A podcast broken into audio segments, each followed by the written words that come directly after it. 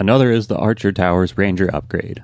Not only do Rangers fire rapidly, but their special abilities allow them to hold and poison enemies.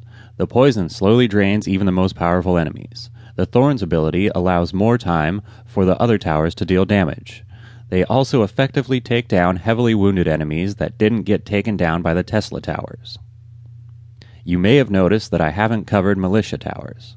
Although they may be slightly helpful earlier in the game, they train soldiers with many disadvantages. There are only three of them, and they won't hold up, even to a wave of weak enemies, except for the Holy Order. They don't have sufficient hit points or defense to stand up to strong enemies at all. Instead of using militia, I suggest that you use your reinforcements. Once the reinforcements have been upgraded a few times, they'll hold up against weak enemies. You can deploy them whenever you want, even to where there aren't any towers or even towers within reach. Once they reach the maximum upgrade level, they have the ability to throw spears at flying enemies.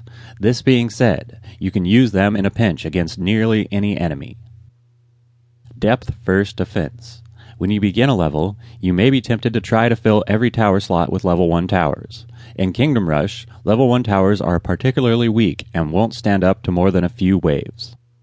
What I suggest is to concentrate on just a few towers and power them up before adding any new ones. As I mentioned earlier, sometimes I begin the first round with a single powered up bombard tower because the first wave is typically weaker foes.